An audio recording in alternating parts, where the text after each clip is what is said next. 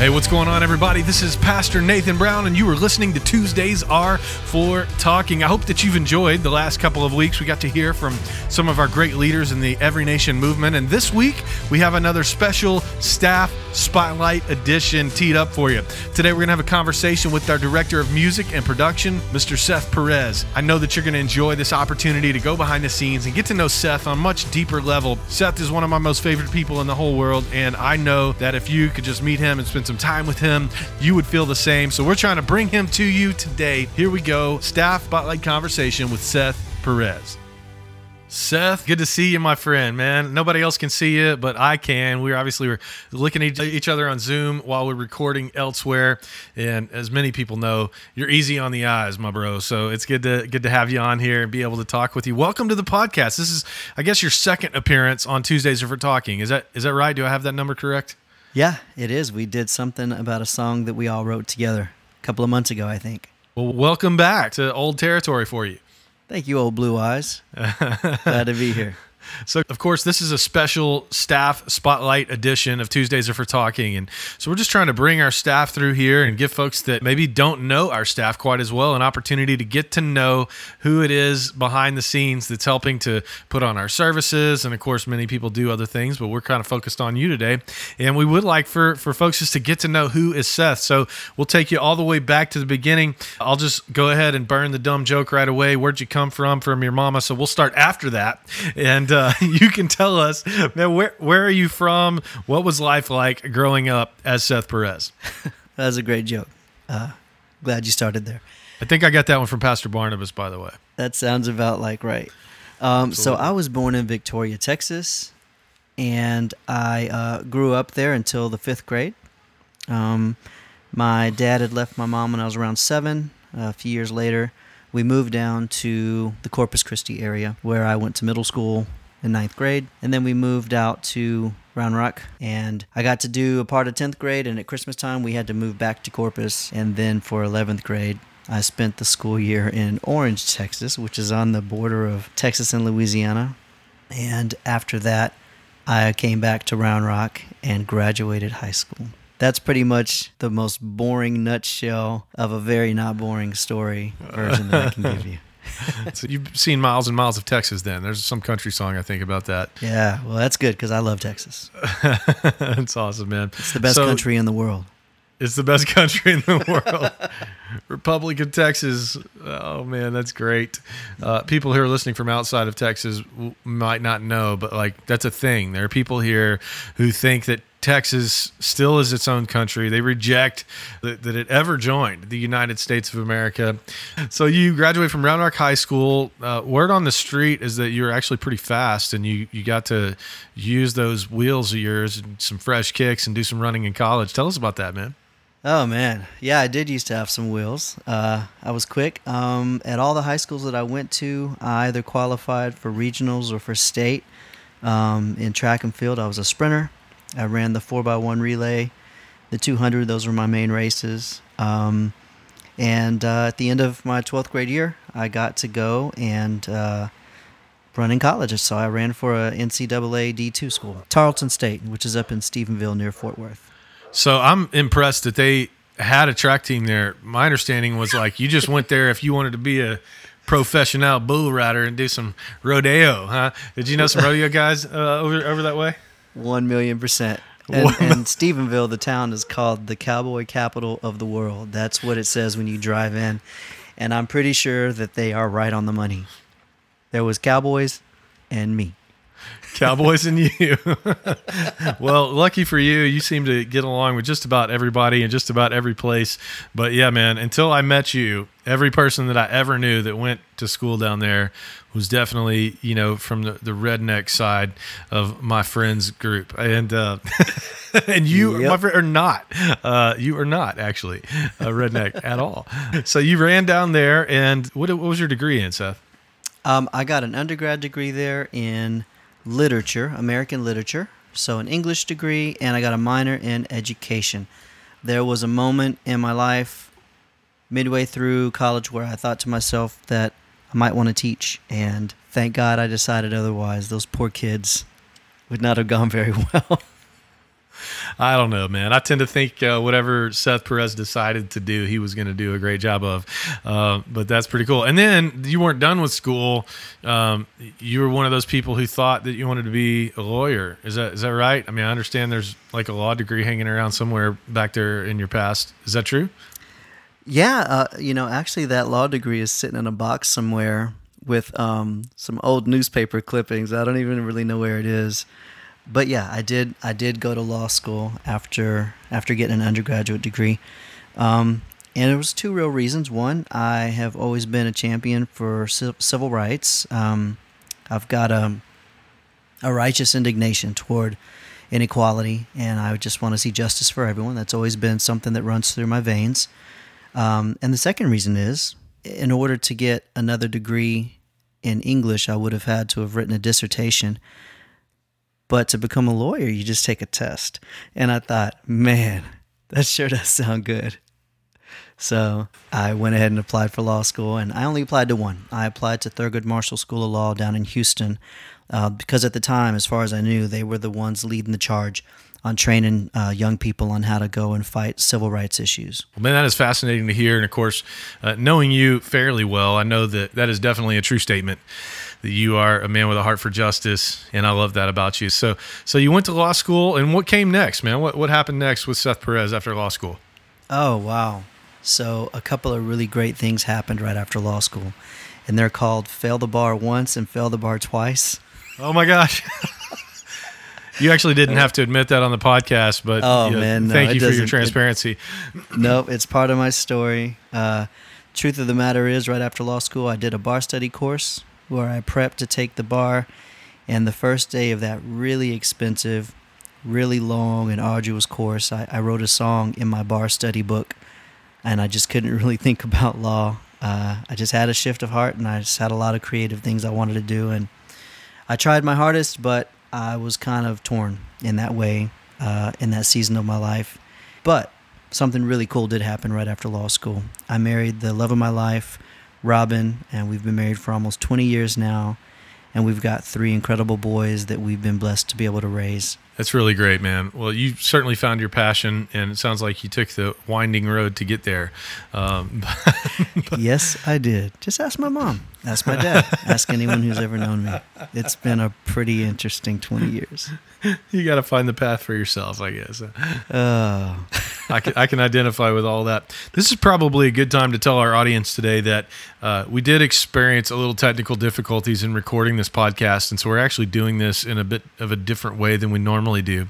And uh, what that means is that you may hear some noises on the Tuesdays of for Talking podcast that you don't always hear. So we've got dogs, kids, house cleaning stuff happening. And uh, welcome to real life COVID 19. This is not an overproduced thing. We're both sitting in our homes, which we are very blessed to have, and trying to record this for you. So bear with us uh, with background noise that you may or may not hear. But man, Seth, getting back to you and your story. So, so you met Robin, married Robin, fast forward to tell us about how you really came to know Jesus, man. Was it were you were you raised a Christian? Did you find Jesus later in your life? Uh, this is a really important thing I think for folks to know about you. How did you become a Christian? Well, uh, being Hispanic and from Texas, my mother was raised as a Catholic, but by the time I was around um, seven or eight, she had converted us to uh, non denominational Christianity. And I was raised partially in church. We'd kind of go in seasons and patches. Uh, it wasn't real consistent. But when we did go, it meant a lot to her and it meant a lot to me, even at that young of an age. I loved the community. I loved hearing about Jesus. I loved, um, I think that I, I, met Jesus really early on when I was a little boy. Um, and we got to go to a lot of different types of churches. We went to old Southern Baptist churches. Um, I also remember going for a season to Greater Mount Zion. I believe that's what it was called. It was in South Texas, um, but that's where I got to experience heavy, heavy Holy Ghost movement and different types of music and tambourines and um, there was literally a woman who did flips and cartwheels through the through the aisle of the church. It was very charismatic, and I fell in love. Um, now, fast forward to you know teenage me young adult me. I didn't really go to church. I just didn't think about it. It wasn't on the front burner in my life. I wish it had been in retrospect, but it wasn't. It wasn't until later in life when I met Robin and she told me that if I wanted to date her, I had to go to church. That I couldn't be just a heathen out running the streets. Um, and if you've ever met Robin, which you have, Nate, you know the woman knows what she wants and she gets what she wants. So I went to church. Um, and for those of you who might not know, my, my wife is African American. The church that she was going to and had been going to for a very long time is a traditionally black church in South Houston. The pastor, Dr. Dr. Joe Ratliff, was a hooper.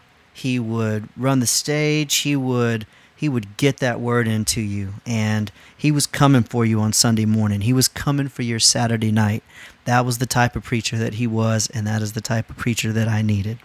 Um, That's great, man. After being there a few months, I fell in love with the music. I fell in love with the worship that I experienced there. So I wiggled my way in to being a part of the choir, and uh, they actually let me be a part of. Um, it was a 500 person choir, but they had a small section of people, 18 singers, that were called the Brentwood Chorales, and we would do little little things around Louisiana and Texas. Um, sometimes it would be weddings, sometimes it would be um, uh, gospel shows, that kind of thing, and get-togethers at different churches. And I got to learn to sight read there. Uh, Dr. Charles Clancy was my teacher, my leader in that, and he was actually Mahalia Jackson's piano player. But when he was 14, he became her piano player, and he got to tour all around the world with her till he was about 28 years old, I think. Um, so that's where I really cut my teeth in church music and uh, established a deeper love for the church and a deeper walk in my faith. And so you got involved there. And at what point did you realize, like, man, I, th- I think I really like leading God's people in worship of Him and, and started to kind of move that direction. I had some fingers in some other musical pots, and we may talk about those in just a few minutes. But uh, but but in terms of leading worship being a passion, and you know, if you were to fast forward and look down your life and go, yeah, I'll be doing that with like most of my time at some point. When did that epiphany, revelation, calling, whatever you want to name that, when did that first happen for you, man? Well, I definitely learned the power of uh, of song in in in a worship, a church setting when I was there at Brentwood Baptist Church, um, and got to be a part of that chorale. Um, I got to experience the move of the Holy Spirit. I got to see what the move of the Holy Spirit through music means for people and what it can do, how it can transform. But I never really saw myself in that season of my life. I was there for five years on that team. I never saw myself as any kind of person who was equipped to lead in that way. But at the end of that five years, we went, we transitioned to another church. Felt like it was a different season in our life, and I needed a different type of teaching, and my family was in a different place. So we went to a church called Lakewood, which is Joel Osteen's church, and we ended up being there for eight years. Uh, after the fifth year of being there and being led by the worship leaders there, the worship team, um, God really started to pull on me that He wanted me to to use that passion for music and for singing to be able to to move His people, to lead His people, and to facilitate as the Holy Spirit guides. Um, that was the first time where I really started to even consider that. And my wife was kind of elbowing me in the ribs for six or seven months. You should join the team. You should join the team and I, I didn't really want to. I didn't feel like I was supposed to. But at the end of that six or seven month season, God told me in no uncertain terms that I was supposed to. And within a week of Him making that really clear to me, they did an open call for people to join the team. And to be honest, I think when I look back on my life at the end of my life, I, I know that that's one of the most clear times in my life that God will have talked to me and spoken to me. It was extremely clear what He was doing. So I did it. That's a really great story, Seth, and I'm sure that it was incredible to be a part of something like that uh, with with Joel. And there's a lot that goes into that ministry there beyond just a, a local church. So I'm sure you had a had a wonderful time with all of that. Now you've also done some music outside of the church, and I think everybody would love to hear about some of the pots you had your fingers in as it relates to extra church music, man. So you've had some bands, you've written some songs. Tell us all about the the Seth, the rock star that, that we don't see. Um, well, you know, like I said, I've always loved music. I come from a pretty musical family, so uh, right after law school, I did start writing a lot and. Um, I was able to lock arms with some guys that were producing music. They were mostly doing hip hop stuff, so I would I would sing hooks for them. I would go to their studio. I would help make beats with them and that kind of thing. Um, and fast forward a couple of years after that, uh, God delivered somebody who wanted to put money into a project so that I could record a professional project in a studio, uh, recording some songs that I had written. So I was able to put out my first professional project, and uh, and, and, then God delivered somebody else uh, a couple of years after that that wanted to invest in my second project, and that's when I formed a band called the White Flags, and we ended up doing. I, I can't even count how many shows we did over about a four-year period of time. We did a little bit of touring. We got to see parts of the country that I wouldn't have gotten to see if it were just me or if I were writing a different kind of music. But God just opened up a lot of different doors. And uh, it was a really great time. I really enjoyed it. Those guys are my brothers and best friends to this day. We've all like gone our different ways in life, but all four of us work and serve in churches. That was something that brought us together, and it was something that fed us while we were out there starving in the cold and trying to make our way as a young band. And that's definitely something that has informed and led our lives. Well, you're obviously a talented guy. I've heard a little bit of that music, and uh, I really enjoy it quite a bit. Uh, the things that you shared with me, and I know that you have a passion for writing songs. You've been involved in writing songs both in and out of the church. You've been involved in writing some songs with us, which we talked about on a previous podcast. And, and I know that there's going to be more to come. But let's sort of fast forward now, Seth. You, you showed up to Mosaic Church. When was this? Like 2015, 2016? I'm trying to remember exactly when you came. I know we met in May. I want to say it was May of 2016, but, but help me out here. Your memory's probably better than mine. No, I doubt that. But I, yeah, that's right. You and I met in May of 2016, um, which is really an incredible story of how it all unfolded, how God brought us to Mosaic. We moved here sometime during 2015, and in that time, I was leading worship with some dear friends who run a church in College Station. So every Sunday, for 52 Sundays, we would get up at 4 in the morning and drive out to College Station, and we would do life with these people for a day.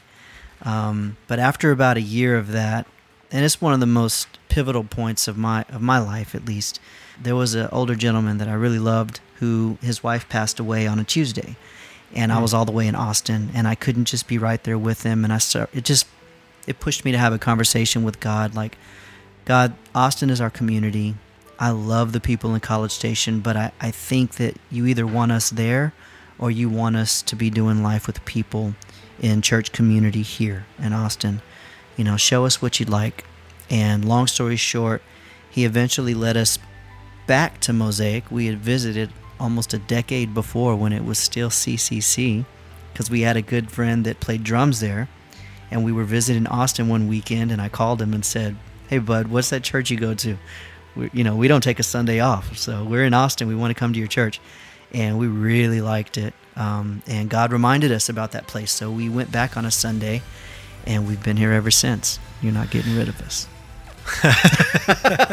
nor nor would we want to. So, yeah, man. So I remember I got an email from this guy Seth Perez, and of course, you know, having been a worship leader and in charge of worship program and all that, I'm sure that you knew what I would be thinking when I got that email because you've probably seen something like that before. But hey, I'm new in your church. Uh, I play a little music, and and and I know you had actually told me that you had you know laid down music, which is an interesting part of your story. Um, but you had sold off all or most of your gear, and um, you know, but your wife said you should just tell them that you're here. And so it was a little bit like an obligatory email to kind of t- take your wife's nudge there and to just let me know. So I get this email from this guy, and I'm a musician, but I don't have any gear. And God told me to stop playing music, but I'm still a musician, and I'm in your church, and you should just know it. And I remember getting that email. I just sit there thinking like, well, now I'm intrigued. Like, I've got to meet this guy and see what he's all about. And so, um, man, I'll actually never forget the the first time that I that I met you. I mean, maybe I, I don't know if I ever met you before that, but this was my first recollection of ever meeting Seth Perez was sitting uh, outside on the corner of a uh, the old Starbucks at Anderson Mill in 183. There's a new one there now, and man, we sat out there and it was a long meeting, and there were tears and there was laughter, and at least for me, man, I felt just an instant connection, and I wasn't quite sure what God was going to do with that relationship, but I knew it was going to be special, and it's you know it's one of one of the very very fond memories that I have of, of, of, ministry really in my life is just the day that I met you. It just really impacted my life. Obviously, like God was doing something incredible. Uh, and here you are, you know, four years later serving as our director of, of the music department. But man, take, take me back to that day. Cause you were, you were definitely like putting yourself out there in a way that I almost see, you seemed reluctant to do. And, uh, and I've had that experience with people where it seemed to me to not be genuine, um, and uh, which was why I was intrigued. I was like, this this actually feels genuine, even though the story, narr- the narrative, is similar to the other experiences that weren't. Um, but when I met you, I knew I had the real deal sitting in front of me. Uh, take us back through that season in your life when you had given all that stuff up. You're reconnecting and kind of putting yourself out there and saying, God, whatever you want to do. Oh man. Um that was a very interesting season in life. After the band that I was in, after we disbanded, um, God definitely was very clear with me. I, I think that maybe music had become not quite an idol, but it was on its way. Um, and he told me to, to give it all away. And so I did. I gave away whatever equipment I could and I sold whatever I could. And um, I walked away from it all, including including music and ministry, and I went for a while that way, several months, and I had no idea if God wanted me to pick it back up or not at any point. But by the time our our situation started at New Heights, God had said, "I'll allow you to do this." And so I did, and I enjoyed it for that year. And we grew as Christians. I grew as a leader, and I grew in my understanding of what it is God wanted to use me for, even deeper. So that by the time I met you, God had made it clear that He wanted that to be the primary path that I went down, and that He had begun to open places for me that He didn't tell me what they were. He just made it clear that I was supposed to really begin to walk in that and to walk toward that thing. When I reached out to you, we were probably three or four months in to being at Mosaic. We had become members, or we were becoming members.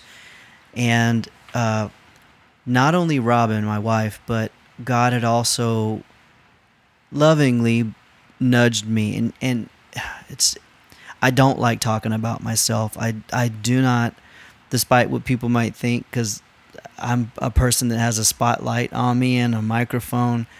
I'm not really interested in that.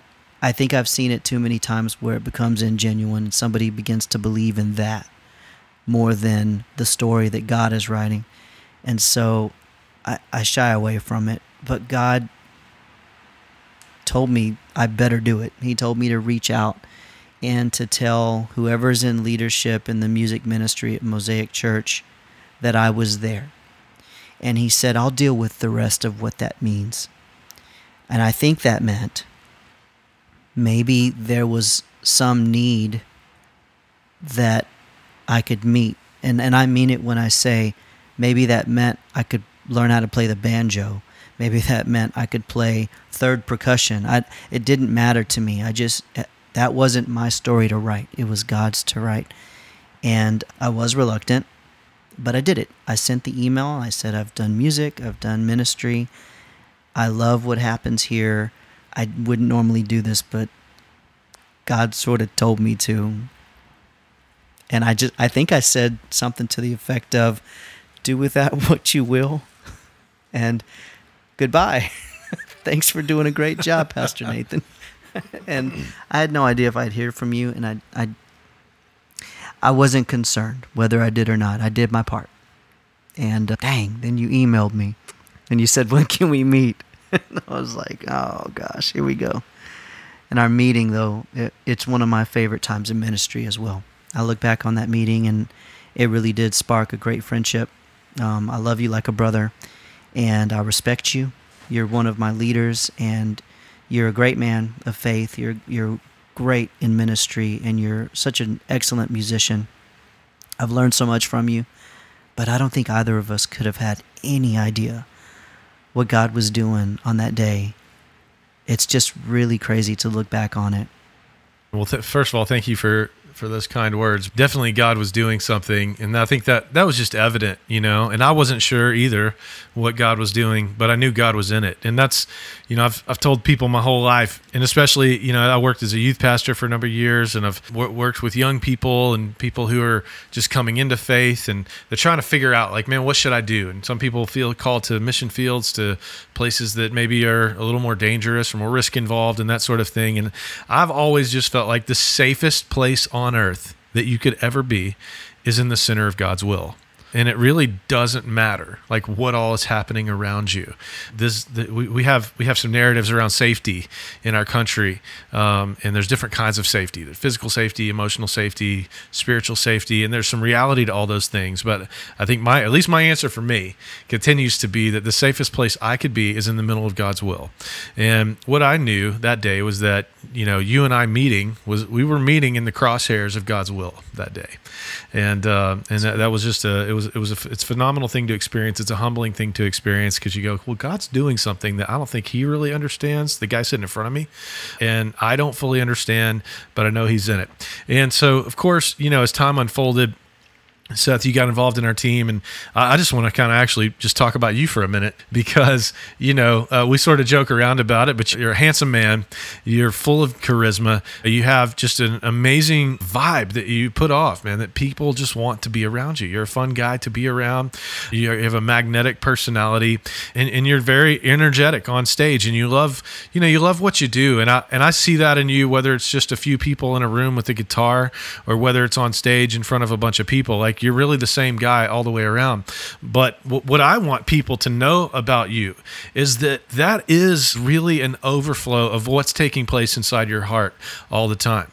And because you are so good what I think sometimes people might miss is this guy is the real deal. Like he's not trying to entertain you, he's not trying to impress you. He is being who God made him to be.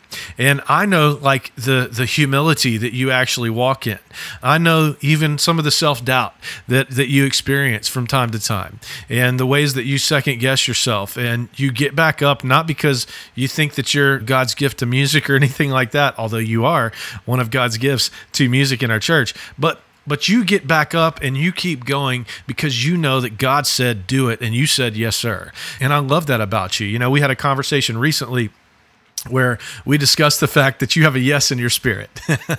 And and i love that about you as well. And I, I, think that it's important for the people of mosaic to know that you are one of the most genuine authentic guys that that i've ever met. And i know many people would just line up and attest to that. You don't have to take my word for it. They, they could just you know start going through the the mosaic directory and ask people that have worked with you. And i think everyone knows that you are as genuine as they come. And you love jesus you love people and my my experience is that all you want is for people to love Jesus more and to, to show that and to express that and to not be reserved about that. And so you have really just brought a spark and a charge into our church. I've been a part of Mosaic before that CCC since 2005 and we've gone through a number of different you know leaders in our music department. Of course I, I was in that seat for a while before you came. And every time you know some someone new comes along God does a new thing and things shift and things adjust and things things change. And when you came along that was no exception to that to that. And um, you know, it's never been bad here at all. It's always been a really great team. Uh, it was a it was a really great team before you know I sat in the seat you're in. I think it was a pretty good team when I was in that seat, and it's a really great team when you're in that seat. But God has used different people to do different things, and I just want to say that I absolutely love what has changed and what has improved and what has gotten better since you came. And part of that, and I think a huge part of that, man, is just your heart that you inject into everything that takes place, whether it's the administrating of crazy, you know, six tapings over a weekend and juggling all the people. And probably, I think you've gotten some more gray hair since COVID, like I have. I could go on and on, and people are probably thinking, "All right, shut up already. We want to hear some more from from Seth." I know But- I am. No. yeah, you're you're getting making me uncomfortable. Uh, but that's part that's part of the fun. But really, Seth, you've just been a tremendous asset uh, to our team, and you've really done a lot of good. And not not just in like doing work, but in in who you are and pouring your heart out into people around you and into the music and and all of that. And um, I guess, man, I I just I just love you so much, and I'm so impressed by you that I want everybody else to know the Seth that I know, and that is part of the point of this podcast. So anyway, I'll slow down because I, I know that you're probably getting uncomfortable with all of it. But I would love to hear from you when when when when it started to shape up and it looked like, man, maybe God's calling me, you know, to take on some leadership. I'd, I'd love to know what stirs your heart about that because it is a very different thing to just to lead a congregation in worship, which we have many people that do that, you know, better than both of us. I mean, we're so blessed here at Mosaic, um, you know, to have such amazing people, and I won't even start naming them because I'll miss somebody.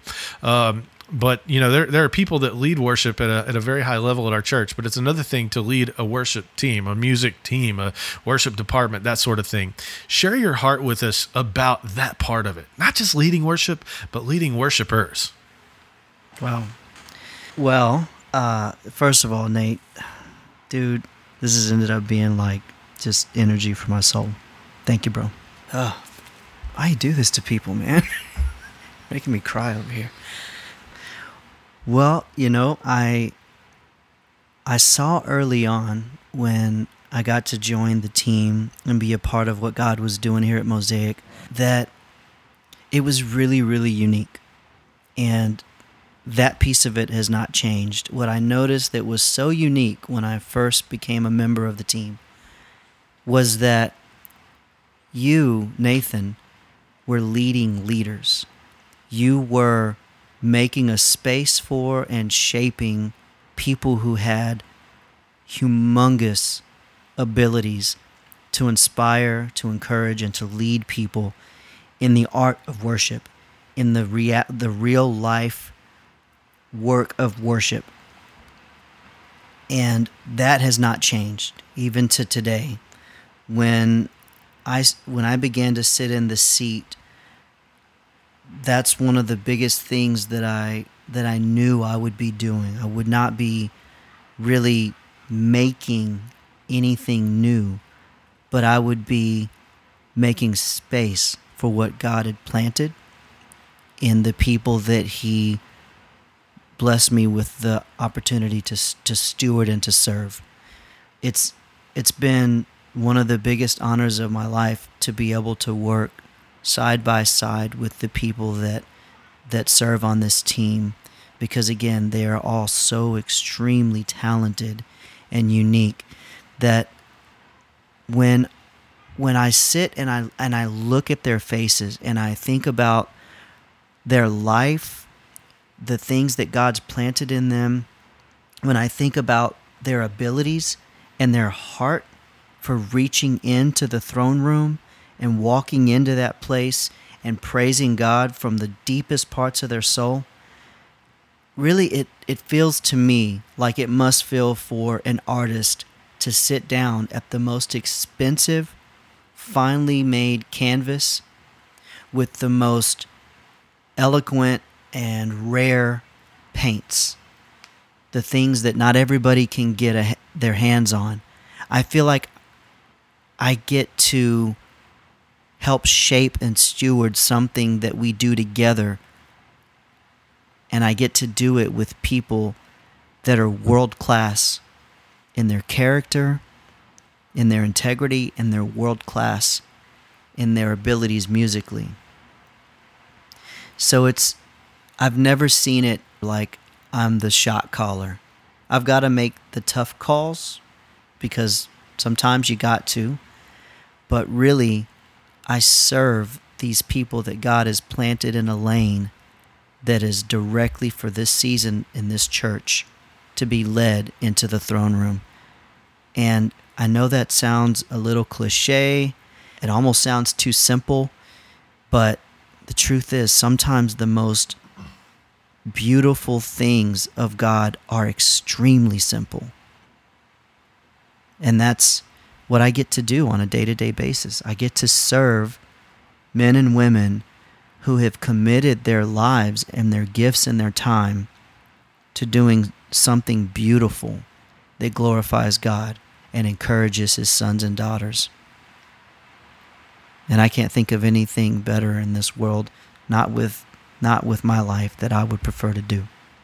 Well, certainly an honorable thing to do, and you, you do it well, man. So thank you for that. And the, the fruit of your ministry is just literally laying all over the place, and uh, it's awesome to watch. So, hey, let's talk a little bit behind the scenes because you and I could stay in this sort of sappy leadership. We love Jesus and people place all day long, and uh, and encourage one another, which is certainly a, a great thing to do. But um, I, think it'd be interesting. So the very first podcast, actually, the first Tuesdays are for Talking podcast, if you go back and listen, was actually done immediately following our very first taping of service for the first Sunday that we were not able to meet due to COVID nineteen. And so we we did a recording, and then myself with Pastor Corey and Christy and Marie, we we hopped into a room and we recorded a podcast and kind of talked about the behind the scenes stuff, and that was so fun. But it was so fresh, and that podcast sounds terrible. We were I didn't know what I was doing. I don't think any of us did. Uh, we were just trying to figure it out as we went. But here we are. Uh, I, believe after by the time this podcast comes out, we'll we will have gone 24 Sundays 24 Sundays of online only services. It's crazy just to think about.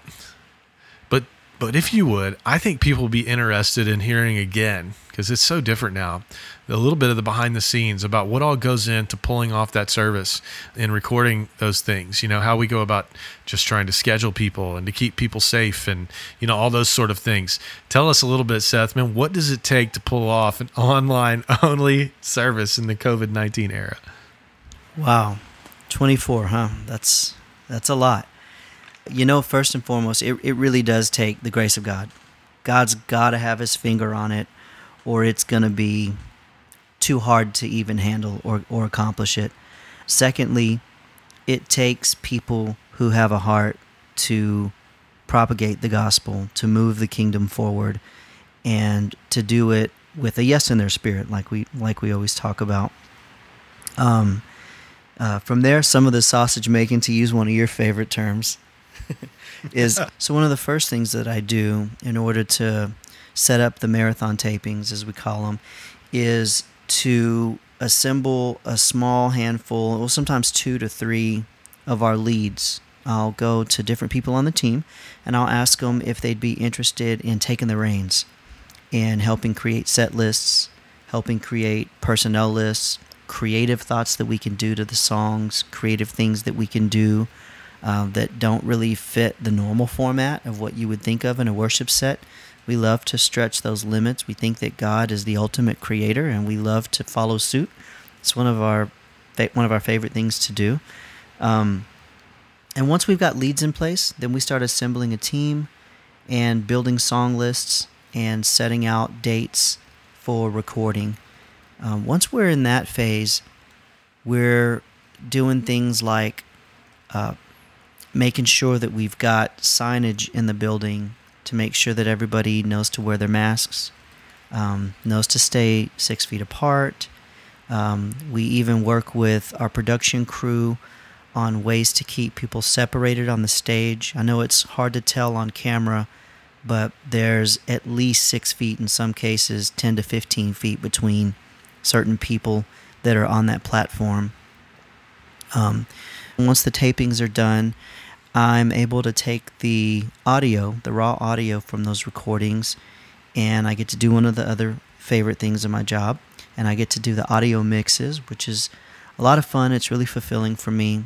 And then I, I deliver that to Jamie Smith, and he stitches everything together and he makes it into a big, beautiful package that we get to deliver on Sunday mornings. So uh, it's a bit of a machine, I'm proud to say. You know, not that I built it, but there are several hands that went into that. Nate, you're you were a huge part of that. Um, I'm really proud to say that we have, uh, with God's grace, we've assembled a bit of a, of a machine, and because the machine moves, it moves well and it's well oiled. We're able to insert our heart and our desire to tr- truly worship in the moments when we get together and when we're on our own in our quiet time. It's made a huge difference, I think. It's been really great. It's been a lot of fun. It's been stressful. It's been exciting, uh, you know, and you've definitely carried the ball on a lot of that. And uh, you, along with Jamie and Alvin, for sure, and many others on our team. Of course, you know, Marie works as one of our assistant music directors and just carries a ton of weight for you. And um, and also is, is just you know world class worship leader in her own right.